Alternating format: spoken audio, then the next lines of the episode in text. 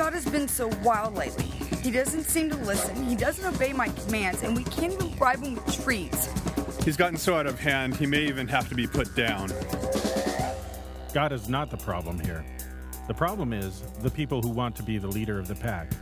We reintroduce God, we retrain people. You're listening to The God Whisperers. Welcome to the God Whispers. I'm Craig D'Onofrio. And I'm Bill Swirla. We missed you.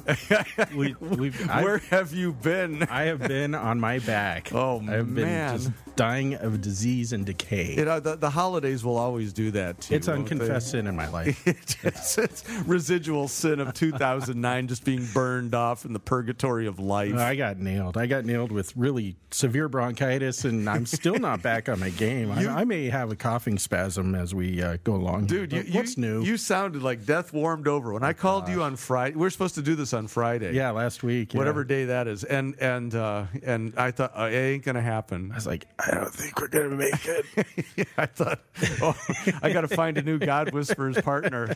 I'm doomed. It's all over. But but you're back by the grace of God and the, Through and the magic of chemistry, Chemistry and and- zithromycin, and and wonderful drugs. Yes. Well, and remember that all healing comes from Christ. E- e- Yes. Even if even if it is by through the instrumentality of a Z pack. the the giver of drugs. Who man? my savior. Well, I got I got I got whacked by the flu last week, but it was Yeah, you were was, saying that. I, I call it the 24 hour inoculation. You know, since I've never gotten around to getting getting, my flu, my government issue flu shot. Hmm.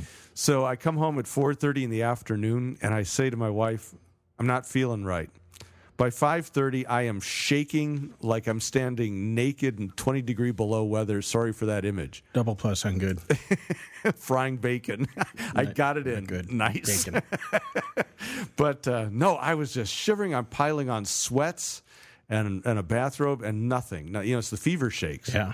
And this continues all night, slamming Tylenol. Wake up next morning, not bad. I'm I'm back in the saddle. Were you alternating hot and cold? Uh, yes. Yeah, that's yes. good. The sweats and the shakes, you That's can't beat stuff, it. yeah. But I am rock immune now. That immune system got a little bit of a workout. It was like it was like cardio for my immune system. The treadmill. Now wait, I, I just heard the T word out of your mouth. I, I thought you were opposed to Tylenol with your chemistry back background. No, not at all. stuff. No, no, just not uh, just uh, in moderation. Ah, I read somewhere you have only so many Tylenol you can pop, and then your liver spontaneously combusts. it's like you have so many beats in your heart. You know, you- that's why I'm opposed to exercise. you know, you don't want to use up those precious beats. Don't ramp the heart rate up. it's like nine lives and a cat. You know, it's, we're burning them up like crazy. I, I have a friend whose motto is "No pain, no pain." That's his exercise motto. Uh, well, you know, No pain, no pain. there it is. Uh, housekeeping. Uh, Yeah. We're, we're kibitzing already, and we haven't even gotten to house. But you know, we've missed each other. I mean, I let's face it. It's just good to see you again. ah, thanks. I didn't even bring any bacon today. Oh no, I, I'm still working on the Mo's Dark. Um, you know that that I think is destined to be a cult episode. Our friend Tracy really likes She, it. she She's a big loves, She loves the bacon, the bacon chocolate episode. My wife said she just listened to it recently and was just laughing hysterically through the whole first half. Well, it's her fault. It's yeah, your wife's fault. She that- she orchestrated and engineered that. But uh, what a what a marvelous thing that was! Chocolate, dark chocolate with bits of apple smoked bacon. Now, I haven't checked the God Whisperers hotline lately. We may have a few messages on there, or we may not. People people leaving us all kinds. Of, we we have actually some some uh, some good email. Yeah, we've but, been getting But some. let's let's do a little bit of housekeeping. Uh, what's the Skype number? Right. you have If, if you would like to call the Manly Doctors hotline or the God Whisperers hotline, it is Manly Doctors 13 or 626 593 7713. nice. And Uh, uh, email and all that good stuff. Bill? email godwhispers at gmail.com always appreciate your email and uh, i've actually i've got the email a little bit better sorted out now so that i don't lose it and and that's really good um, and also then the website of course is godwhispers.org or godwhispers.com uh, you can follow us on Twitter. I occasionally tweet, but that's kind of rare. I, uh, Twitter and I never, we never really got on. It just, it just never really. No, me it didn't either. happen for me. I, I you know what I hate? all of about five or six times, I think. You know what bugs me the most is I have to shorten URLs to make them fit in that 140 character criteria, criterion, and uh, what kind of websites are you telling people about? hours. Really? Yeah, Well, the the sub the That's only subcat. like, what eighteen characters? no, no, no, no. The something, isn't it? subdirectory for the for the specific episode. It starts to lengthen out pretty quickly. Oh, and you can't say anything. It's just pure. it- It'd be pure URL at that point. So you have to go to one of these short URL.com things and convert it. And by the time you're done, I am bored. Uh, Yeah. we're also on Facebook. There's an official God Whispers fan page, and then there's also my favorite. The God Whispers has driven me to therapy, that's right. And Although I thought God Whisperers was therapy. no, no, it, it will it will it will do harm. And uh, uh, apparently, these are the harmed. These these are the people who have been hurt in a profound way. Now I, I want to address a grievance here, and I, I realize it's not even Festivus. We're beyond that. But- no, no more, no but- more addressing but grievances. I, I have a grievance here on the Wittenberg Trail. Uh? They are no longer keeping. I uh, saw. uh, we've we've hit the max, I guess. Either that, or they've stopped counting because of us. We've made everyone else look so inferior with our volume. No, they figure we're abused. Jim, our buddy Jim, who just sits there so lonely. I, I dialed in a few days ago just to see what was going on, and, and actually posted something. Uh, it it just it was bizarre over there. It's like yeah, I did too. It's And- like the thread is like an abandoned space station that keeps send- sending out a signal every five minutes or so. What were those little furry critters on the old Star Trek? Uh, Trivels or something? yeah, like the tribbles. were- those are Tribbles? cute. Th- those are cute. Yeah, it's it's, uh, it's like it's been taken over by the, the Tribbles or whatever they are. space debris. Yeah. yeah. That's that's kind of the wreckage. That's the wreckage of a God Whispers experiment gone bad. Uh, I I love it. Um, We we do leave those uh, who listen in therapy, I guess. So Mm-hmm. We we have um, we have a, a, a really good. We have a couple of of good um, uh, emails. One, one in particular stands out for a topic we should take up some time, and that is canon. Uh, oh, Damien, yeah, yeah, one. yeah. He says to do an episode on how the Bible was put together. And uh, I think that's a that's that's a really good that that'd be a great episode Yeah. uh, to to look at. And he had some other questions as well, but but uh, that that is a, a, a dedicated episode would be a lot of fun. We'd have to think about who um, who we could bring in that might uh, might talk about canon. Hmm. And I, I we do have some canon lawyers in the Missouri Well, yeah, but, we uh, do. I don't think that that's the right. and we're getting a lot of bacon references, which I really appreciate. Uh, you know, Gary sends us uh, a little bit of a bacon commercial here. Uh, you know, it, it's just you, you gotta you gotta you just just feeling the love all over in the form of bacon is is is really really something. Now, when when I was sick, I, um, I I was obviously delirious, but I got on a website called xtranormal.com where you can create videos and whatnot, cartoony type things. And I worked up a couple of God Whispers commercials. Oh, you were doing this in a fevered Oh delirium. yeah, yeah. I was that out of my explains that explains it. But uh, if you go to Facebook, you can watch these two commercials. Uh, Swirla, I think, refuses to put them up on the God Whisperers website, and probably for good reason because they are. Oh, that's Really- You really wanted me. You wanted me to do that. I don't know. I'll, I, no, I'm- I can do that. I just got to point my I finger at that. someone and assign blame.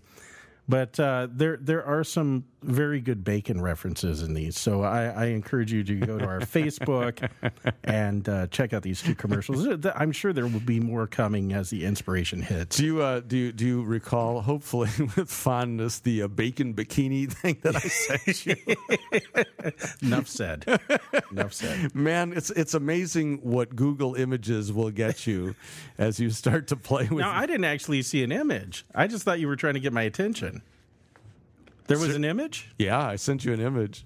Oh, well now I'm going to have to Google it. yeah, the bacon the bacon bikini was uh, that that one that was notable.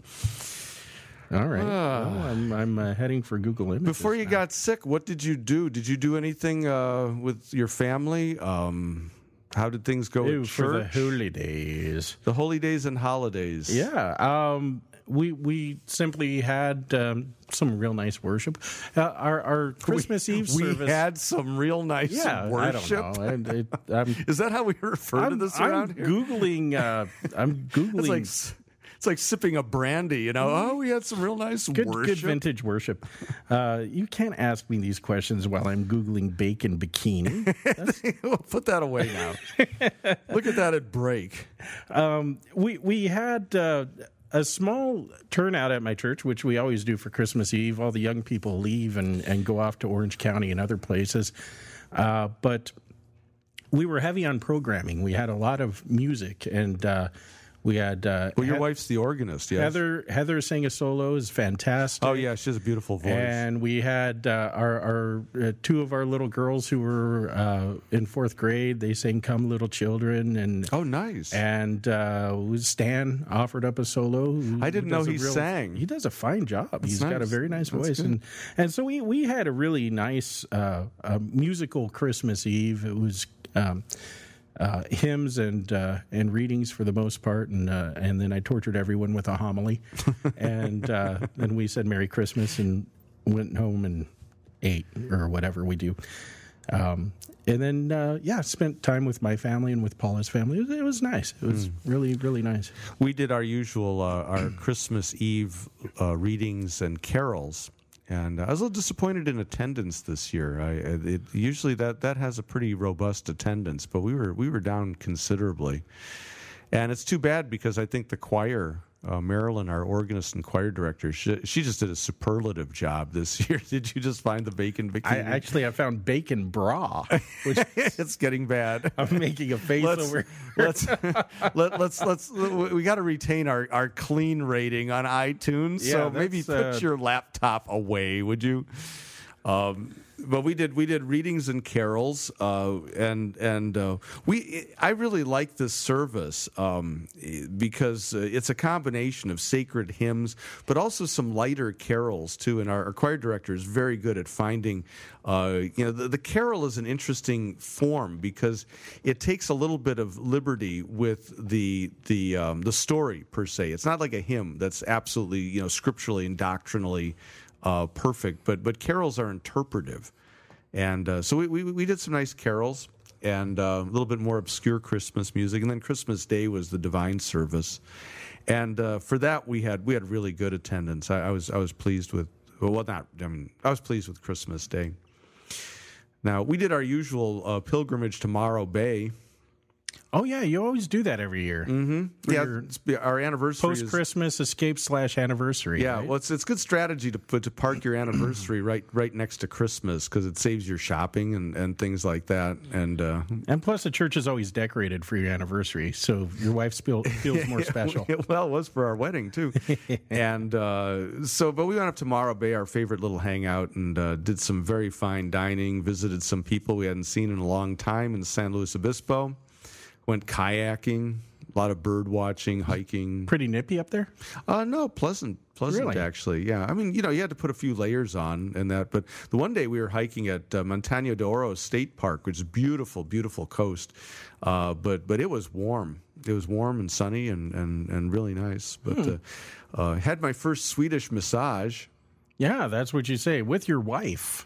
Oh yeah, yeah, in attendance. Yeah. Yes, actually, it was my gift to her. Is I I, I bought her an hour session at. Uh, we stay at this inn, the inn at Morro Bay, which is a great place. It's just a wonderful place. But uh, as kind of a Christmas gift or an add-on or something, you know, I just wanted to do something while we were there, so I, I bought her an hour at the. They have a spa there, and she likes the hand and foot massage. Ooh, you know, whatever it takes. So and but then I, I they had a deal there had I don't know whether it was a discount or they were just encouraging couples you know you might want to come to the spa together share the experience blah blah blah so I'm looking I said okay Swedish massage that doesn't sound too tickly because I'm ticklish you know Yeah. it's like oh my this was good Good stuff. yeah I'm going back So, did you have like the 250 pound uh, Swedish woman named Helga just working you hard? well no she wasn't 250 pounds and she wasn't Swedish but she was good Ah. uh, it's it's it's was, it- was this deep tissue? no it was not Ah, so-called deep tissue massage which could, you know can leave you bruised I think yeah. I, I had a really kinked up back. I used to date a massage therapist, and she worked on my back, and, and I'd cry almost. yeah right I mean, You're just no, It's, uh, you know, is is so painful, and then you know, 15 minutes afterwards, it's like, oh my gosh, that would- you know, pain's gone. Well, it is wonderful. it is so incredibly relaxing for one thing, and and I guess I guess all I have to say on this, it is so incredibly human. You know, to to do to do massage therapy of any sort, you have to like your fellow man. Yeah, I you can know, see that. Which you know, I'm not at that level. all, all this touching, you know, it's like I have real, I, I have personal space the size of Soviet airspace, you know. So for me, this is a reach. But man, is it relaxing! It's good stuff, huh? Oh man, I just slept like a baby. yeah. So no, that that's highly recommended. So that's gonna be that's gonna become part of the uh, the Inn at Morro Bay regimen every year, in addition to uh, our favorite restaurants. Now, my wife's a big fan of. Uh, there, there's a place at the mall that they do the chair massages. You know, where you kind of lean over the the the table type thing. Right. And uh, there's the guy who owns it. He's this little Mexican guy, and man, he works. He just really works it out of you, I guess. And she she loves that place. It's relatively cheap too. Well, the, yeah, the first time I encountered it was when I messed up my shoulder while diving, and uh, I had just really, I it wasn't enough for surgery, but it was enough for physical therapy, and uh, so I did about two months of physical therapy on the shoulder, and as part of that regimen, they they uh, they did a they, they did a certain amount of upper back massage and neck massage because you get tremendous kinks as you try to compensate for a bum shoulder. Oh, yeah. and so they have to work all that stuff, and you could feel like you could you could tell there was visible there were knots, actual knots in the muscle, Mm-hmm. and boy, she'd go right for them and just kind of just just knead them Yeah. again, and man, was that good. So uh, that was probably closer to the deep tissue experience that you described, but I'm gonna I'm gonna include that as part of the uh, the lifestyle management of 2010. Sounds like a plan. Yeah, that is is is get more Swedish massages. Yeah, yeah. now I'll be going back to This Hawaii. could this could be replacing bacon as the as the, the, the theme for 2010 Swedish massage. I'm I'm heading back to Hawaii in about three months. Oh, you poor and, thing. And uh, I'm I'm I'm stowing away in your luggage. they do have massages on the beach. We're gonna- we could do I'm the- that might be nice. we could do the the Maui Beach edition of the God Whispers. You know, the sound of surf crashing in Hmm. Yeah. the background. Yeah. Uh, the sounds of mai tais being sipped on the on the beach, and um, we we sat through the dreaded uh, timeshare presentation. oh gosh, and, and I I just told him there's no way. I did one of those once. No stinking way. And and the thing is, they wanted thirty five grand plus twelve hundred bucks a year for this thing. And and I got on the internet that morning, and I could buy it used for five or six thousand. Oh yes, all day could. long. Yeah, that's right. And so I, I told the guy, I said, "Look, What you kind know, of rube do you think I am? you, you're giving me a free luau here, so I'll sit through your presentation. but I can go down the street and buy it for five grand right now. Why would I pay you thirty five thousand? Well, you know, you don't understand. It- So I sat through the ninety minutes and I said, "Okay, you've wasted your time. I'm out of here." And uh, they said, "Wait." Let us give you one more shot at this. Uh, And, and I said, Well, what do you mean by that? And they said, Well, if we give you a really cheap stay at the resort again, uh, will you sit through the presentation again? And I said, Well, how cheap are you talking about? and uh, is a two bedroom, two bath condo on Kauai for a week for 800 bucks. So we're taking another couple with us. It's Oh, you're doing it. 400 bucks. You're not taking us? And I got to sit through uh, another 90 minute presentation where I'm going to walk in and look the guy in the in the eye and say, "Hell will freeze over before I buy this." so we, good. we can shake hands now and leave amicably, or we can torture each other for 90 minutes and waste your time and mine. So we'll see. My wife concluded that what we do at Morro Bay is essentially a timeshare. What you do in Morro Bay stays in Morro. it's it's all good. Um, but but we we that's nice. We um, you know we go there every year. We spend about four days up there. And uh, the the inn is quite reasonably priced for what it is, and, and it includes breakfast. Or they have all these deals that go on, especially between Christmas and New Year's. But we become regulars. We know people up there, and Oh, nice. uh, and stuff. And and I'll tell you, it's a lot cheaper than a timeshare. Oh, yeah. and we can do it whenever we want. Sounds good. So it you know I don't I don't understand the economics or lack thereof of timeshare. So do you want to talk about the Augsburg Confession at all, or do we Nah. we're just going to talk about uh, you know, I- vacation the- The, smart money on the God Whispers is you you Fast forward. You fast forward the first twenty five minutes. and then you might get something. No, people love this. That's the smart money. or not. I mean, it's, it's just. and do we care? But we don't care. Oh, level? Oh, there is one other thing in this casuistry. Oh. we should have hit this early on Haiti. Because we've, we've lost people here. Well, this is this is this is a now this now that Neil Postman experience going from Swedish massage and vacations. But but you're right. This was supposed to be at the front end, We're- and we're- th- this is an oversight on Yeah, on your part. It's my fault. it's, it's all my fault. Right. We're recording on Wednesday. Yesterday, on Tuesday, there was a, a major earthquake in Haiti. Yep. Uh, I heard on the news this morning they may have as million as much as a half a million dead from this thing. Uh, in a in a in a country of nine million people. I mean that's eighteen percent. That that that's amazing. But uh, as usual, the LCMS to the rescue here with the LCMS World Relief, Matt Harrison, our buddy.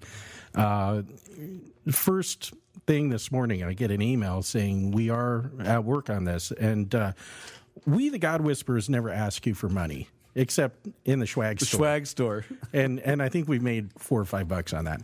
Uh, I spent all of our swag dollars on ornaments that I gave away to my friends. it is what it is. You know, girls, drugs, ornaments, whatever it takes. Um, but we, we we would really appreciate it, and and we're going to do this also. At least I am. I can't speak for Swirla, but uh, please go to the LCMS's homepage, lcms.org, and look for the button that says "Give to Earthquake Response." And um, this is a place where you can do tremendous good. The LCMS World Relief is always one of the first organizations there and one of the last organizations out. And uh, Harrison and Culver and those guys do tremendous work. And uh, if you would be so kind and gracious, please do go to lcms.org and, and give generously. There are thousands of people who are really suffering over there right now. And uh, God willing, the gospel can go out with us. And I don't know if you want to add anything. Not much to add, except that uh, that Pastor Harrison and LCMS World Relief, I, I think, are one of the finest um, relief organizations. Also, Human Care, LCMS Human Yes. Care is with that too. But um, you know, you, you're always concerned about where the dollar goes, and does the dollar go? Is it well spent? And and as as he was when he was on our show, he talked about this. Is that one of the things is they are in areas for the long haul for rebuilding uh, and for establishing really uh, long-term relationships and that. And I, you know, I have you and I both have a contact with with Haiti because of our friend Pierre, Right. Uh, who does he works with a medical group Mm-hmm. that goes down, and he goes down every, at least once a year uh, to do a medical mission. Yeah, he's been going two or three times a year lately. Yeah, and, and he says, you know, the poverty, the um, just it, it's just really, really uh, appalling. Uh, Yeah. The place that's so close to to us Mm-hmm. uh, is is so poor, and and you know, and I know that in a place where construction standards mean everything when it comes to earthquakes, Right. Uh, you know, the construction standards are are poor. No, I, I've heard that a good portion of the presidential palace has has collapsed. Right, you know, it's And amazing. this is a seven point something earthquake. Yeah, seven zero or whatever, but Yeah. and that's huge. Yeah, and, it and it would do damage here too, but nothing, nothing like in in these poor, lesser developed countries where the construction is just no good. Lots of unreinforced concrete and stuff, and it just crumbles. Mm-hmm. Yeah. and unfortunately, it crumbles on people. So uh, yeah, I, as as you're able, and and I think this that's a good place to direct um, relief dollars is LCMS World Relief. When, when the ratings for these relief com- uh, companies, organizations come out on a regular basis, the LCMS World Relief is always toward the top uh, of most amount of money on the dollar actually getting to where it's supposed to go. A very reputable and, and uh, clean reputation. Well, and as, as you know, as Pastor Harrison said on, on our show, that uh, there's they are still doing tsunami relief. You know, this is long after pe- it's out of the headlines and long after governments have lost interest. Um, they're still dispersing monies and still doing things and, and rebuilding and that and that goes a long way. It also goes a long way to establishing ties that spread the gospel too. Right. And that's a you know that's part and parcel. It's kind of it's not one or the other. It's both and. Right.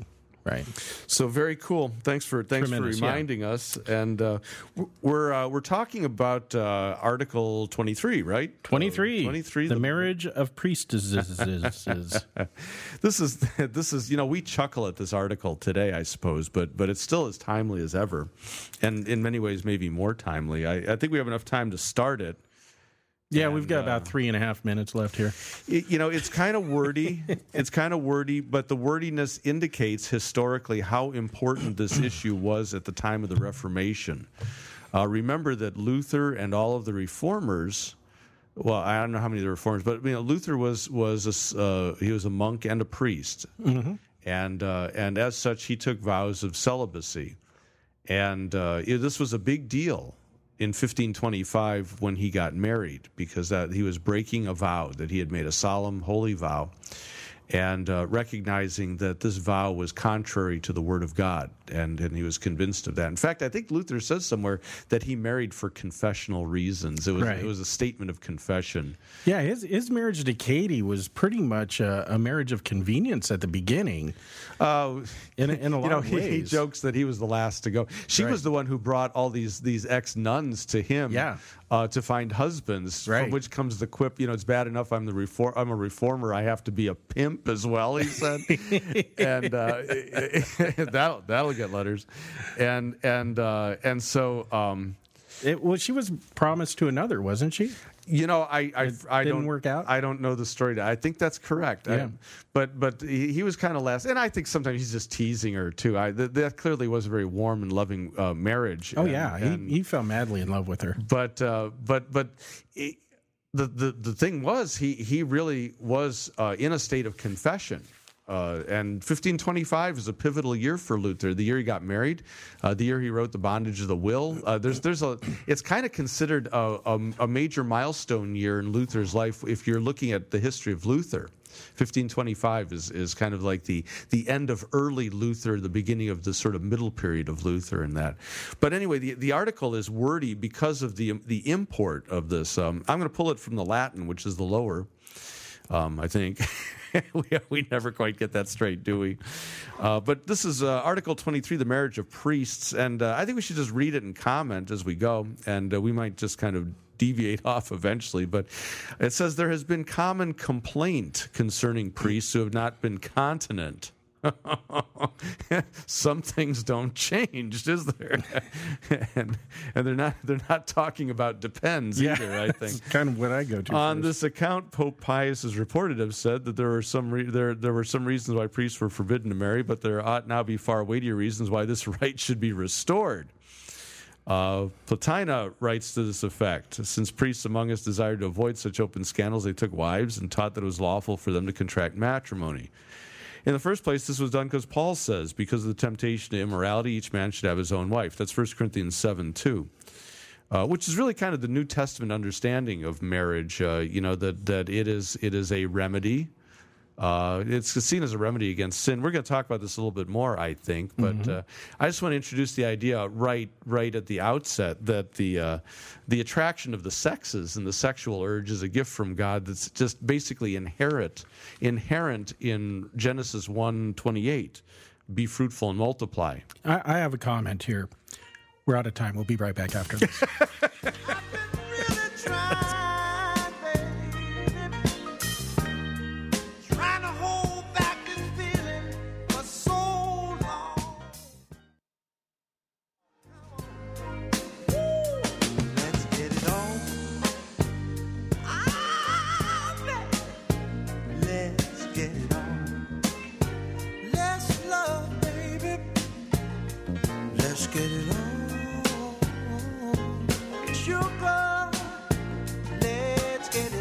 Welcome back to the God Whispers. I'm Craig D'Onofrio. And I'm Bill Swirla. Where we left off, was, Neither of whom are celibate.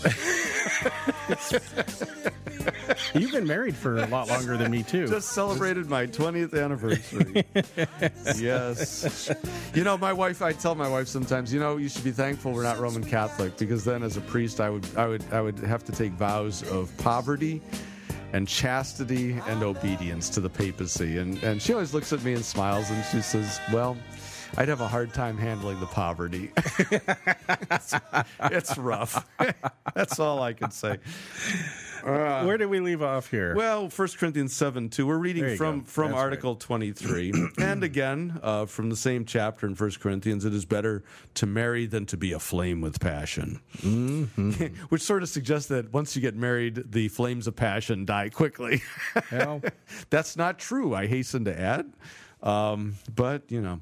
Anyway, in the second place, Christ said in Matthew 19 that not all men can receive this precept. You'll recall that's when the disciples were trying to duck uh, Jesus' teaching on divorce by saying, well, if that's how it is, it's better that a man not marry. Right. And Jesus says, well, that's given to some, but not to all. By which he declared that all men are not suited. He uh, suited for celibacy because God created man for procreation. And there they cite Genesis 1:28, "Be fruitful and multiply," which is not a command. There, a lot of people will try to make that into a command of law, but it's a blessing. You know, in Genesis it said he blessed them and said, "Be fruitful and multiply." He also said that to the birds, the bees, and everything else too, and and and that's why reproduction happens. That's why babies happen. That's why the sexes are drawn together um, because of this word, this drive to be fruitful and multiply, uh, and that's it forms an important point because uh, you know the reformers said that you can't overturn the word of God by a man-made vow. Moreover, uh, here it is. It is not in man's power to alter his creation without a singular gift and work of God. Therefore, those who are not suited for celibacy ought to marry. For no law of man and no vow can nullify a commandment of God and an institution of God. For these reasons, our priests teach that it is lawful for them to have wives. So that's the, that's the uh, the first paragraph, at least, that introduces it. Um, it goes on to point out that historically this has been the case, and I think this is probably the Oh, most yeah. important. It is also evident that in the ancient church, priests were married. Paul said that a married man should be chosen to be bishop in 1 Timothy 3 2. And not until 400 years ago were priests in Germany compelled by force to live in celibacy. And that's really why this issue has such currency here in the Augsburg Confession, the Apology, was that it's a fairly recent innovation in their region that the priests were required to be celibate, and actually that marriages were broken up forcibly and their wives put into convents um, and the whole deal. So this was, you know, th- this this was not a matter of choice. This was a, a, a matter of papal law. Well, the first pope seemed to have been married, which is kind of an issue, I guess. Which one you were? Oh, you're referring to Peter. Well, Since Jesus healed his mother-in-law, yeah. Let's it's let's, hard to have a mother-in-law. Let's do the calculus here. Peter had a mother-in-law. okay. Uh, not only that, yeah, uh, Paul, 1 Corinthians nine five says that that I guess he and Barnabas were the only two amongst this whole company of apostles that weren't married. Hmm. So the whole bunch of them were married men.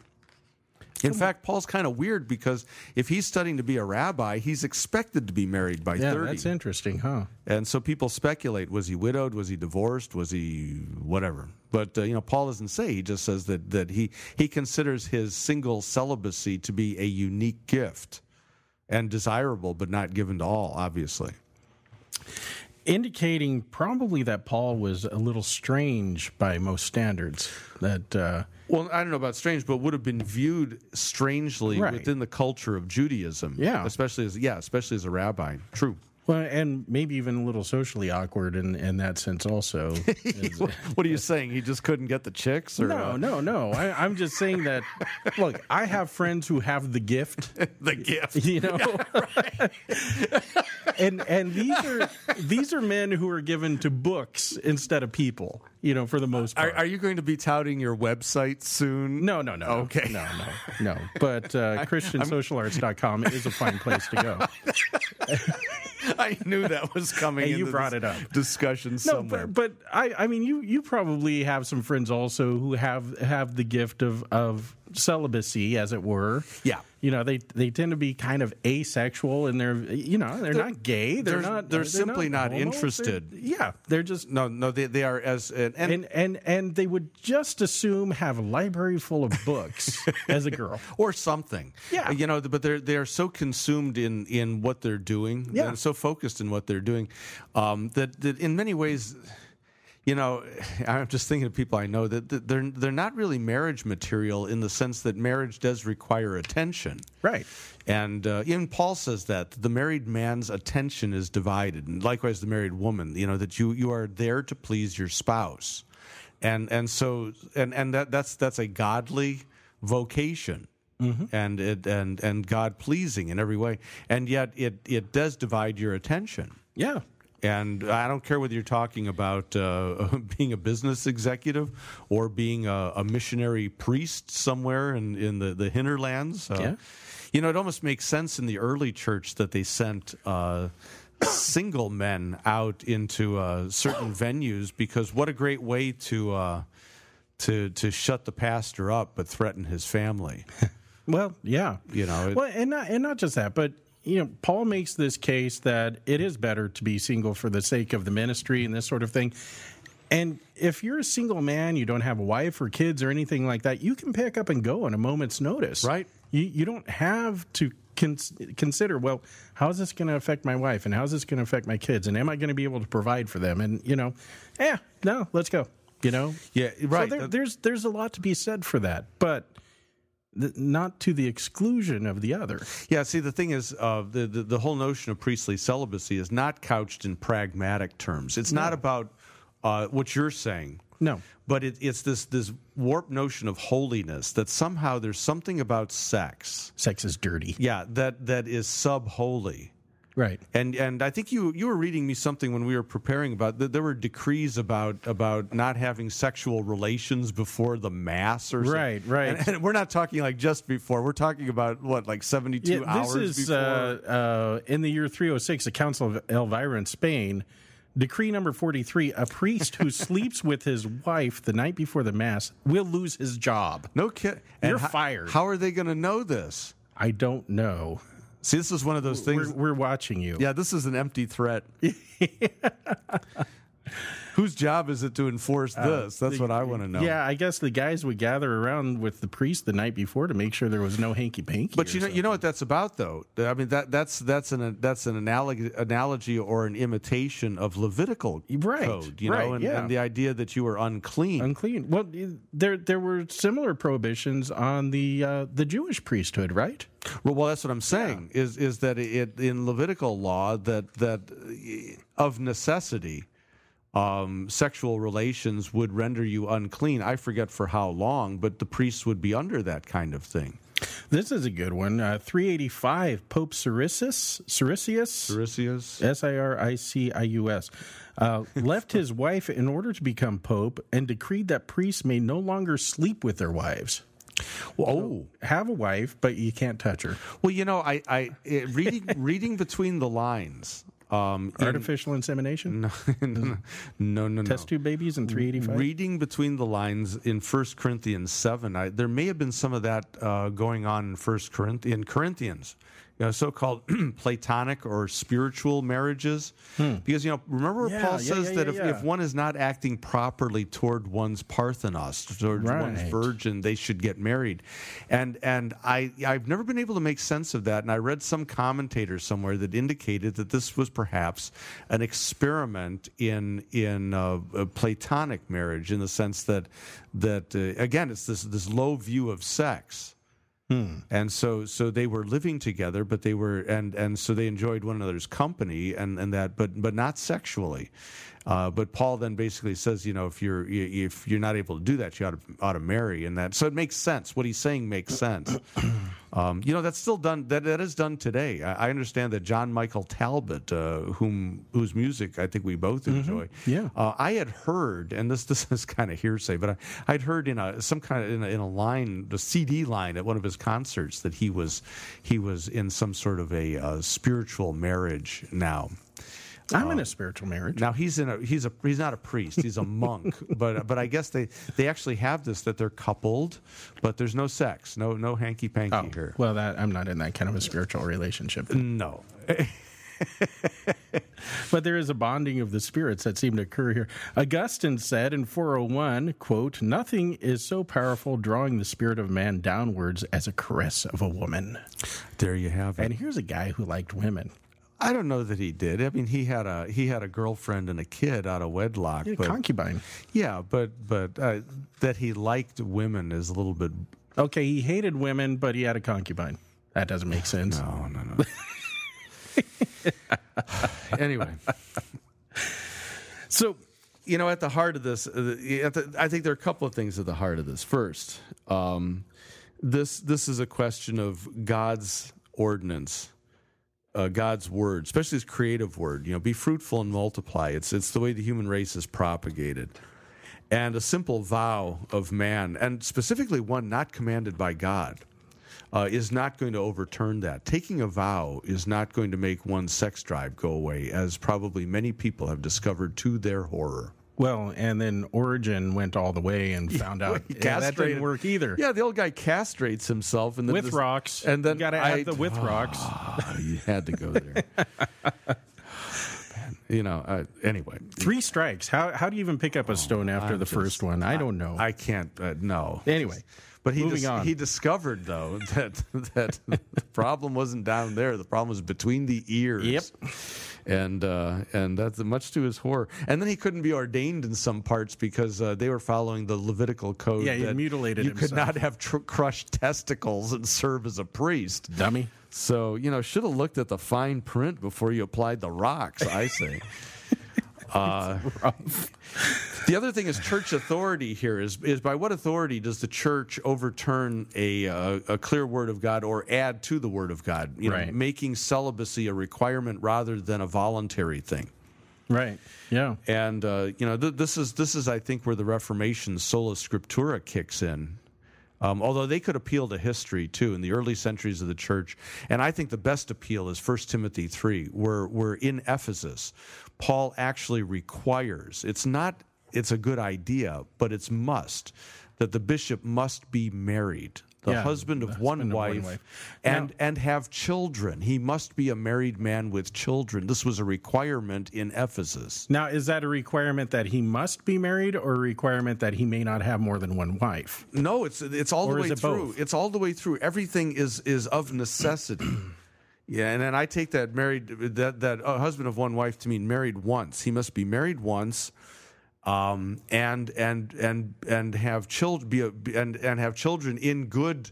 Uh, you know his household in good order, and I think there's a reason for this. As I think in Ephesus, Ephesus was the sort of the ground zero of Gnosticism. And uh, Paul in 1 Timothy already indicates that there are those coming with this doctrine of demons that enjoin marriage, that forbid the eating of certain foods. He's got the Gnostics perfectly in, in his crosshairs, or the proto Gnostics. And so when he tells Timothy to drink a little wine instead of water only for the sake of your stomach and frequent ailments, that's tweaking on the Gnostics who were ascetics. The, At hmm. least this version was that they even celebrated their version of the Lord's Supper with bread and water instead of bread and wine because ah. wine was of the devil. Wine was, you know, that was evil. And so I think I think it's just sticking it in their face when the, the spiritual leaders in the congregation, the episcopoi, are married men with children. See that that gets away from this idea of celibate being more holy, or of single celibate being more holy. That gets down into the dirt.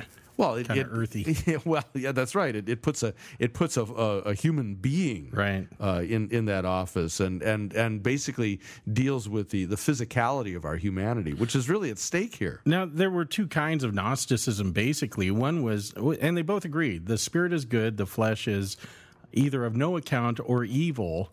And the other side of this was eat, drink, and be merry, for tomorrow you die. The earthy stuff doesn't really matter, so you may as well indulge in it all you want, and just also make sure that you tend to the spiritual as well. Uh, versus this strict version that says, you know, just subdue the flesh. Anything physical is evil in and of itself, and so just avoid the physical and, and focus on the spiritual. And, and they both share this common thing of, as you indicated, the split. Right. The, the the Platonic split, if you will, of material and spiritual, so that that um, that the higher spiritual stuff is not tied to the material, and therefore what goes on in the body and what deals with, with bodily needs and, and desires and the messiness of childbirth Right. and, and and sex and everything else, that is that is decidedly unspiritual. Now, the reason that I point this out is because the reasoning behind the celibacy seems to be that strict version, but then when the celibacy is practiced, man's baser nature seems to take over, and the other version kicks in where there's a lot of debauchery that seems to occur and as long as you're doing your penance and all the spiritual stuff, well, you know, there's indulgences for that other stuff and that sort of thing. And it seems to be the natural reaction to this kind of strictness is we're going to justify things away, and the only way that we're going to be able to justify it is to really take the teeth out of the law and say, well, you know, the, we'll make some uh, allowances. And so, from the very early days of celibacy, there have been problems with priests having concubines and there being brothels for the priesthood and illegitimate children, which I may actually be a descendant of a pope uh, in my Italian side. Oh, that's true. You're Italian, yeah. so you have. Uh, one of the hello? I- there we are. Uh, one of the benedicts is uh, somewhere in my lineage and if you listen to my grandmother he's a great great great great great great grandfather or something like that. Nice. uh, whereas if you listen to one of my aunts he's an uncle. So who knows and maybe he's both. an illegitimate child of a pope now a lutheran pastor That could wonderful That, that could that could we could get a lot of mileage on that here on the God Whispers, but you, you know the, this this business of celibacy. It, it's yeah, I think you're right, It- and it, it jives with what Paul says in Romans seven about the law. Or Romans throughout, you know, the purpose of the law is to amplify sin and make sin utterly sinful. And so, if you inte- attempt to impose law and and deal with, say, sexual sin by law, you're going to make it worse. Yeah, Right. This is this is this this is not the remedy. This is going to further exacerbate the problem. right Um, as unfortunately, I believe is the experience of the modern Catholic Church. Well, and this is nothing new. Is is our, our experience today is not a new experience. This goes back. You know the the problems that are associated with it, not just the homosexuality, but just the um, you know the the problems with the infidelity to the vow. Well, the the, the thing is that because the vow is man made and therefore contains no promise of God, you can make a vow of celibacy all you want. Right. But because it's not based on a firm word of God, you're on your own. You're on your own. Yeah. And and really the Bible puts it differently. It's not a matter of vow, it's a matter of gift. And those who are gifted don't need to grit their teeth and think about it. Right, It, it's just right. it just is a matter of it's it's a matter of their vocation. Um, that they're not they're not they're not suitable for marriage. They're not fitted for marriage, and it's not a matter of gritting your teeth and toughing it out and, and taking this vow and and and uh, you know praying that God give you enough power to, to to deal with it. Because quite the opposite, God has embedded in the creation the desire for the sexes and Right. the desire to procreate. Um, There- there's a reason women are hot. God made them that way. You're getting back to the bacon bikini, aren't you? Ooh, the bacon bikini. right. Um, you know, one of the Can we say hot? Eh, well, actually, yeah, why why am I so careful in the new year? You know, I don't know. We used to be able to drop s bombs. Oh, You're- we're getting. You you're know, getting cautious. You're be- being institutionalized. I was going to say that is the God Screw the institution. is is is in danger of institutionalization We- right we here. need to embrace the- when Swirla worries whether you can say hot, hot. and not refer to temperature. you need to brace the libertine nature of the God Whisperers, Bill.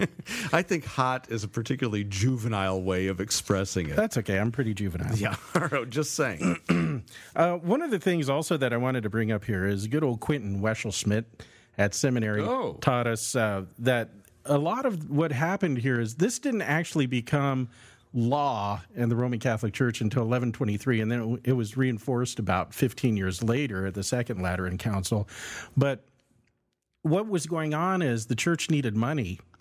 And if you were uh, the son of a duke or royalty or something, number one son would become the next duke. But what about number two and number three? And there was a practice called simony where good old pop would shell out 10 grand and buy you a, a nice parish or make you a bishop somewhere.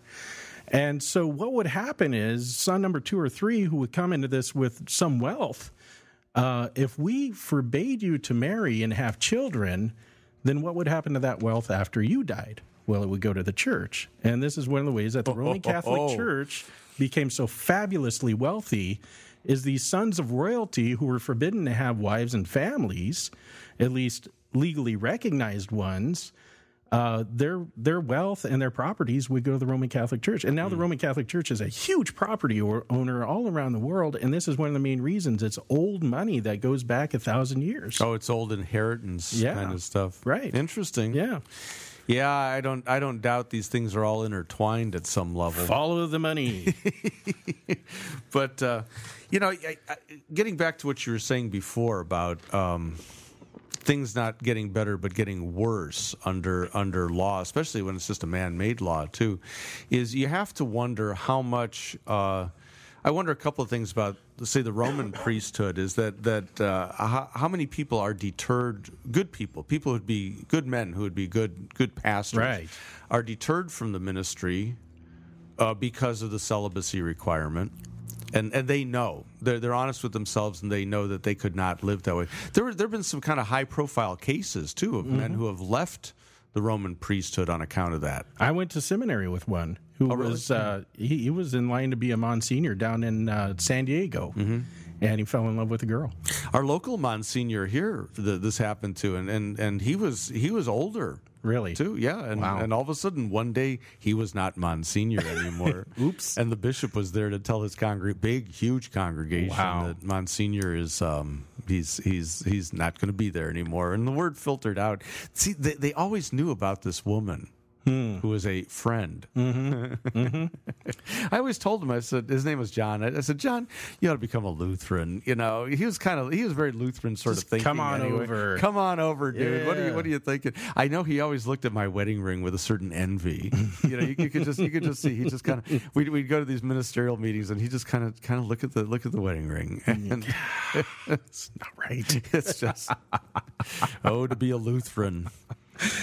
Yeah. You know, I was just thinking about this. If this was a qualification in our church body in the Missouri Synod, we'd have about 50 pastors, I think. if that. Yeah. The the other negative effect I think you have is that you draw people who are trying to work out issues. Yes. And and in a sense because because the focus it's like the spotlight is on sex. Right. Or the absence thereof.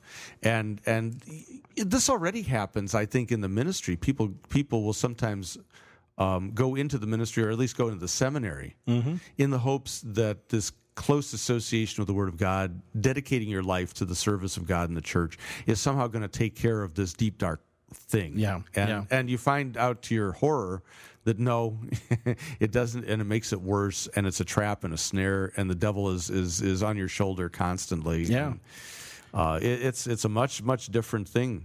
Uh, It's interesting, you know. I, I saw it in seminary. There were some guys that, it, through college, they belonged to the fraternity and they were total players, and you know they had a lot of girls and so forth and so on. And they kind of followed this through seminary a little bit, t- turned it down a little bit, but then they got out into the parish and went out in a blaze of glory These, these are the ones because they that couldn't keep their crash, pants on, you crash know? and burn. and, and you see it coming. But uh, I I don't know what's going on. I think they're thinking that you know if I become a pastor, then God's going to sanctify me, and I can I can put this away or something. And they'll get married and they'll cheat on their wives and and just ball of flame. And the problem is they take their parishioners down with them.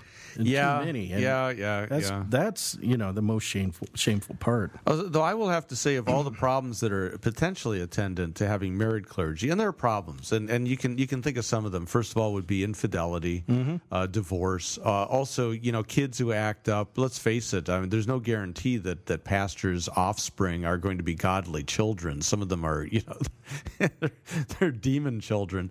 Um, and and so you, you always have you have problems with that, I mean, the- and and the man's distracted, and if you have if you have some difficulties in the family, whether it be health issues or other things, uh, th- that can be a distraction too. However, I, I think the problems are far less than than the problems that the Catholic Church has had to bear Right. Yeah. uh, over the last decade or so, and and this has been going on a lot longer. But Now, uh, in the Missouri Synod, when we have guys that really flare up, they tend to kill their wives. And we've had that's a few not cases nice. of this one. Yeah, we've had a few of those, but And just a couple.